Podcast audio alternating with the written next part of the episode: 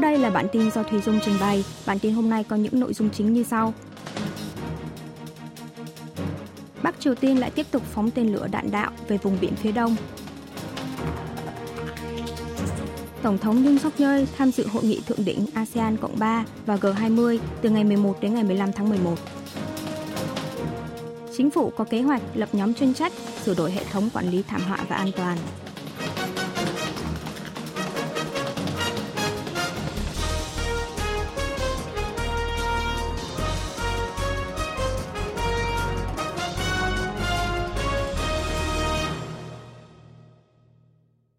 Bắc Triều Tiên lại tiếp tục phóng tên lửa đạn đạo về vùng biển phía đông. Hội đồng tham mưu trưởng Liên quân Hàn Quốc thông báo Bắc Triều Tiên ngày 9 tháng 11 đã phóng tên lửa đạn đạo chưa xác định về vùng biển phía đông bán đảo Hàn Quốc. Quân đội hiện đang phân tích các thông số liên quan như địa điểm phóng, tốc độ, độ cao và tầm xa.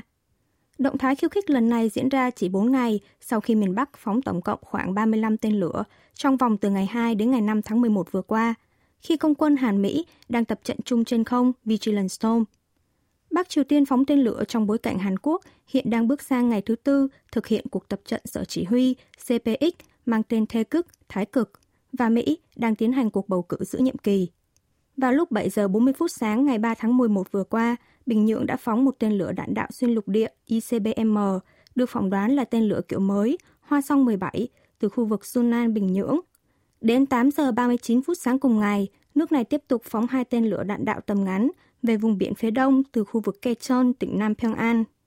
Rồi tới 9 giờ 35 phút tối, miền Bắc tiếp tục phóng ba tên lửa đạn đạo tầm ngắn, được phỏng đoán là tên lửa kiểu cũ, chạy bằng nhiên liệu lỏng, tương tự tên lửa Scud C từ khu vực Koksan, tỉnh Bắc Hoang He. Đặc biệt, trong ngày 2 tháng 11, Bình Nhưỡng đã phóng tổng cộng 25 tên lửa trong vòng 10 tiếng, trong đó có một tên lửa rơi xuống vùng biển phía đông, cách đường ranh giới quân sự liên triều trên biển 26 km về phía nam, cách thành phố Sóc Trô, tỉnh Gangwon 57 km về phía đông, lần đầu tiên kể từ sau khi hai miền Nam Bắc chia cắt. Tổng thống Yoon suk yeol tham dự hội nghị thượng đỉnh ASEAN Cộng 3 và G20 từ ngày 11 đến ngày 15 tháng 11. Tránh Văn phòng An ninh Quốc gia, Văn phòng Tổng thống Hàn Quốc Kim Song-han trong buổi họp báo sáng ngày 9 tháng 11 cho biết – Tổng thống Yoon suk yeol sẽ tham dự hội nghị thượng đỉnh ASEAN Cộng 3, gồm 10 nước Hiệp hội các quốc gia Đông Nam Á và Hàn Quốc, Trung Quốc, Nhật Bản, diễn ra tại thủ đô Phnom Penh của Campuchia và hội nghị thượng đỉnh nhóm 20 nền kinh tế lớn G20 tổ chức tại Bali, Indonesia. Tại hội nghị thượng đỉnh ASEAN Cộng 3 diễn ra từ ngày 11 đến ngày 13 tháng 11, Tổng thống Yoon sẽ gặp gỡ với lãnh đạo thượng đỉnh các nước ASEAN, giải thích về ý tưởng đoàn kết trong khu vực ASEAN và chiến lược Ấn Độ-Thái Bình Dương mới. Tránh văn phòng Kim cho biết, khung chính sách đối ngoại cơ bản của Tổng thống Yoon sẽ được hoàn thiện bằng việc giải quyết vấn đề ngoại giao khu vực, tiêu biểu là chiến lược Ấn Độ-Thái Bình Dương. Tiếp đó, tại hội nghị thượng đỉnh G20 ở Indonesia, Tổng thống sẽ có bài phát biểu trong phiên thảo luận về lĩnh vực lương thực, năng lượng, an ninh và y tế. Bên cạnh đó, Tổng thống cũng sẽ gặp gỡ đại diện các doanh nghiệp Hàn Quốc tại Indonesia và đang có kế hoạch tham dự hội nghị cấp cao doanh nghiệp toàn cầu, nơi quy tụ lãnh đạo doanh nghiệp và tổ chức kinh tế thuộc các nước thành viên G20. Hiện tại, hầu hết lịch trình hội đàm song phương với các nước chủ chốt bên lề các sự kiện trên vẫn chưa được ấn định. Một quan chức văn phòng Tổng thống cho biết hiện đang thảo luận lịch trình hội đàm thượng đỉnh Hàn-Mỹ nhằm thảo luận về luật giảm lạm phát và hội đàm thượng đỉnh Hàn-Mỹ-Nhật để trao đổi về các động thái khiêu khích của Bắc Triều Tiên – Tuy nhiên, lịch trình hội đàm thượng đỉnh với Nhật Bản vẫn chưa được quyết định và khả năng tổ chức hội đàm thượng đỉnh với Trung Quốc sau 3 năm cũng không cao. Quan chức văn phòng Tổng thống cho biết lãnh đạo Hàn Trung sẽ có cơ hội gặp gỡ tự nhiên bên lề các sự kiện. Tránh văn phòng Kim cho biết chuyến công du lần này của Tổng thống diễn ra trong bối cảnh nhiều vấn đề nổi cộm trồng chất như việc Bắc Triều Tiên liên tục khiêu khích và vấn đề khắc phục thảm họa dẫm đạp ở Itaewon. Tổng thống Yoon dự kiến sẽ tham dự các lịch trình chính cần thiết và sớm trở về nước – văn phòng Tổng thống sẽ nỗ lực hết sức để chuyến công tác của Tổng thống Yun đạt được thành quả thiết thực. Viện Kiểm sát khám xét nhà riêng của một nhân vật thân cận với Chủ tịch Đảng Dân Chủ đồng hành Lee Jae-myung. Viện Kiểm sát khu vực Trung Seoul sáng ngày 9 tháng 11 đã thực hiện lệnh khám xét nhà riêng của trưởng phòng điều phối các vấn đề chính trị Đảng Dân Chủ đồng hành trong Jin Sang, người thân cận với Chủ tịch Đảng Lee Jae-myung – Viện Kiểm sát cũng có kế hoạch khám xét văn phòng của trưởng phòng trong đặt tại Quốc hội và trụ sở Đảng Dân Chủ đồng hành. Ông Trong đang bị cáo buộc là nhận hối lộ một khoản tiền lớn lên tới hàng chục triệu won từ cựu giám đốc bộ phận hoạch định thuộc công ty phát triển đô thị Song Nam, tỉnh Gyeonggi, Yu Dong-kyu. Các công tố viên đã nắm giữ được lời khai từ cựu giám đốc Yu và luật sư Nam Úc, một nhân vật chủ chốt trong dự án phát triển phường Thê Trang, rằng đã chuyển cho trưởng phòng trong số tiền là 50 triệu won, 36.429 đô la Mỹ vào thời điểm Chủ tịch đảng Lee Jae-myung tái tranh cử chức thị trưởng thành phố Song Nam năm 2014 và 40 triệu won, 29.148 đô la Mỹ vào năm 2020. Ngoài ra, từ năm 2013, ông Trong đã liên tục nhận tiếp đãi rượu và quà biếu vào các dịp lễ Tết từ hai nhân vật trên. Về phần mình, trưởng phòng Trong đã phủ nhận toàn bộ các cáo buộc, cho rằng đây là những cáo buộc hư cấu, không có giá trị. Chính phủ có kế hoạch lập nhóm chuyên trách sửa đổi hệ thống quản lý thảm họa và an toàn. Bộ trưởng Hành chính và An toàn Hàn Quốc Lee Sang-min sáng ngày 9 tháng 11 đã chủ trì cuộc họp Ủy ban Phòng chống tai nạn và Quản lý An toàn Trung ương. Phát biểu mở đầu cuộc họp, Bộ trưởng Y cho biết chính phủ sẽ lập nhóm chuyên trách về việc sửa đổi hệ thống quản lý thảm họa và an toàn liên ngành chính phủ, nhằm thay đổi mô hình hệ thống quản lý thảm họa và an toàn quốc gia. Theo đó, từ nay cho tới cuối năm, chính phủ sẽ tiến hành lập đối sách tổng hợp, trong đó bao gồm phương án cải thiện hệ thống ứng phó ban đầu, tăng cường quản lý thảm họa dựa trên nền tảng khoa học và phòng ngừa, tăng cường năng lực đối phó với các thảm họa mới, có quy mô lớn và phức tạp. Bộ trưởng Y nhấn mạnh chính phủ sẽ nỗ lực để không lặp lại tai nạn tương tự như thảm họa dẫm đạp tại khu phố Itaewon vừa qua. Bộ Hành chính và An toàn cũng đã nhất trí sẽ phối hợp với Bộ Địa chính và Giao thông, Bộ Văn hóa, Thể thao và Du lịch xem xét và hoàn thiện các chế độ, công nghệ liên quan tới quản lý đám đông. Bên cạnh đó, chính phủ vẫn đang tập trung khắc phục những thiệt hại sau thảm họa Itaewon, như hỗ trợ giúp gia quyến các nạn nhân thiệt mạng ổn định cuộc sống hay hỗ trợ về mặt tâm lý. Chính phủ cũng đang theo dõi kỹ lưỡng công tác hỗ trợ y tế đối với 18 nạn nhân hiện vẫn đang nằm viện điều trị. Đối với 4 nạn nhân thiệt mạng người nước ngoài vẫn đang chờ để được đưa thi thể về nước, chính phủ sẽ hỗ trợ tổ chức tang lễ, giúp gia quyến nạn nhân được nhập cảnh thuận lợi và hỗ trợ thông dịch.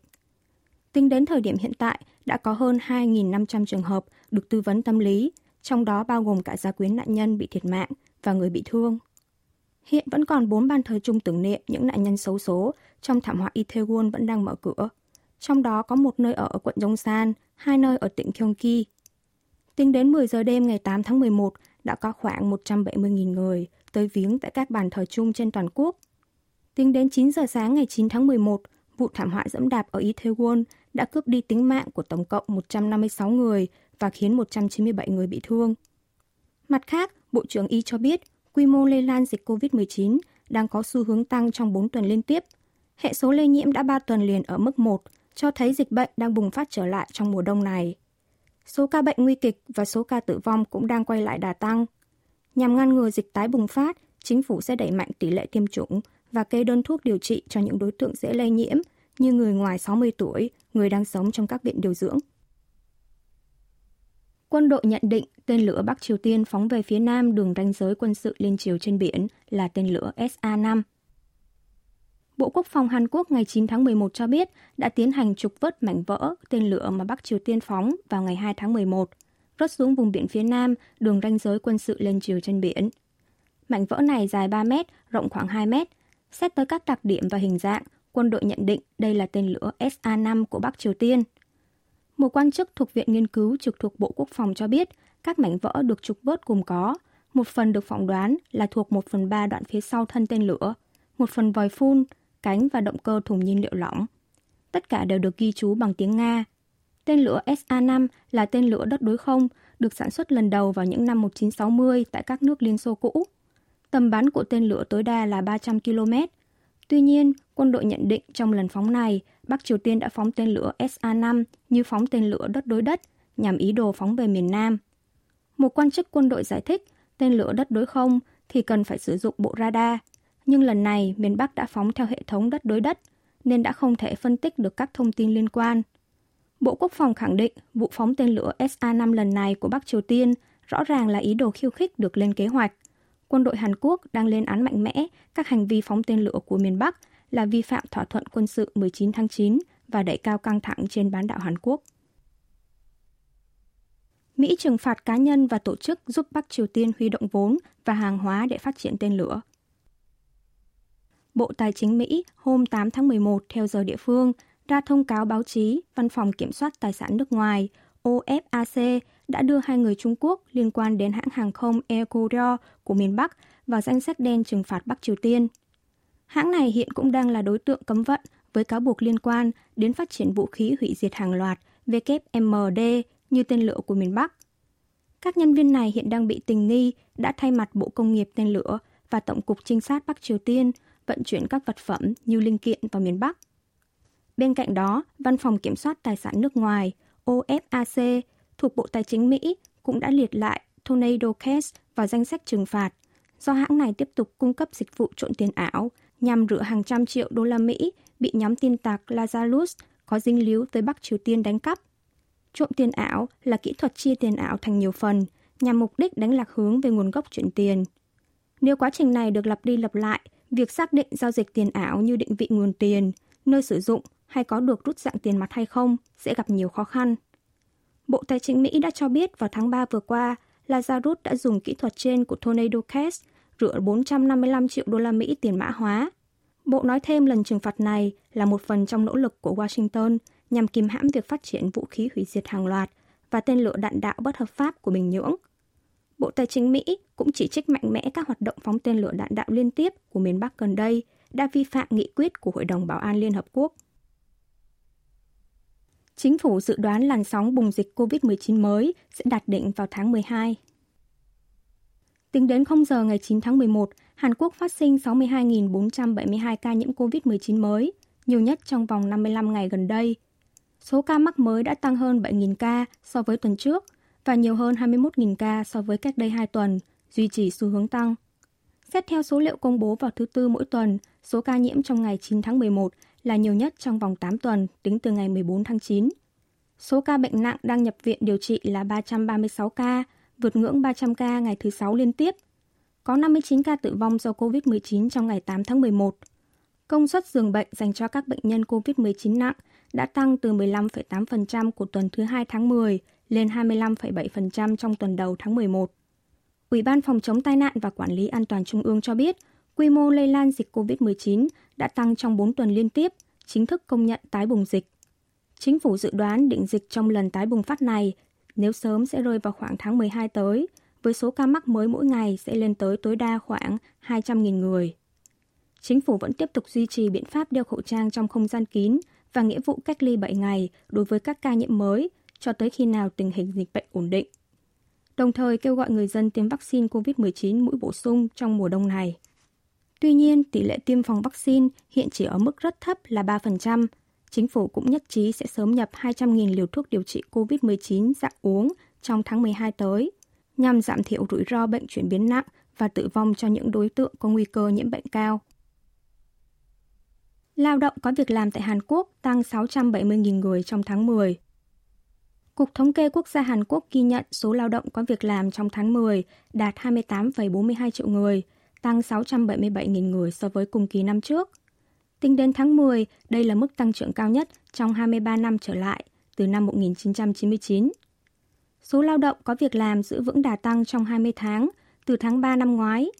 Xét theo ngành nghề, lao động có việc làm ngành nghề chế tạo tăng đều trong 12 tháng vừa qua, với khoảng 201.000 người.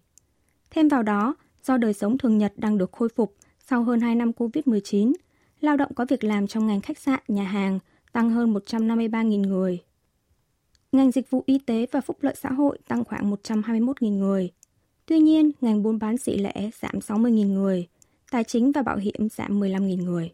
Lao động trên 60 tuổi tăng 460.000 người, tiếp theo là lao động trong độ tuổi 50, 30 và 20, lần lượt tăng 147.000 người, 61.000 người và 28.000 người. Điều này có nghĩa là 2 phần 3 người có việc làm trong tháng 10 là những lao động cao tuổi. Trong khi đó, lứa tuổi 40 giảm 11.000 người, giảm liên tục trong 4 tháng vừa qua. Tuy nhiên, dân số giảm khiến tỷ lệ tuyển dụng lao động 40 tuổi tăng 0,7%. Tỷ lệ tuyển dụng tháng 10 là 62,7%, tăng 1,3% điểm so với cùng kỳ năm ngoái. Được ghi nhận là số liệu cao nhất tính đến tháng 10 năm nay – Cục Thống kê cho biết xu thế lao động có việc làm tăng ổn định, song khó có thể dự đoán xu hướng này sẽ kéo dài bao lâu do nhiều yếu tố tác động từ bên ngoài như giá tiêu dùng, lãi suất và tỷ giá hối đoái hiện đang leo thang.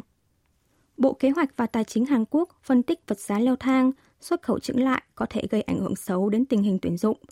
Cơ quan này dự đoán sự bất ổn của nền kinh tế kéo dài dẫn đến dân số giảm và mức tăng số lao động đang ngày càng thu nhỏ.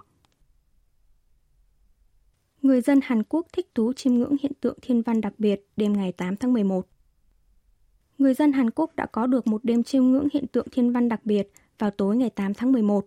Đó là hiện tượng mặt trăng chuyển sang màu đỏ đậm và bao phủ sao thiên vương. Và phải tới năm 2300 thì hiện tượng này mới xuất hiện lại trên bầu trời. Trăng rằm sáng tỏ xuất hiện trên bầu trời đêm, sau đó một bóng đen bao phủ lên mặt trăng, tưởng chừng như mặt trăng dần biến mất.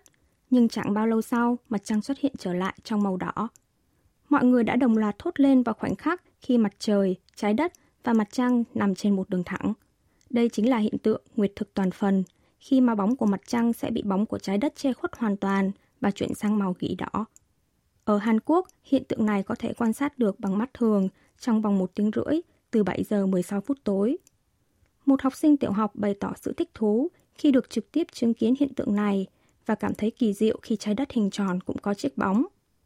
Nhưng những điều kỳ thú trên bầu trời vẫn chưa dừng lại ở đây.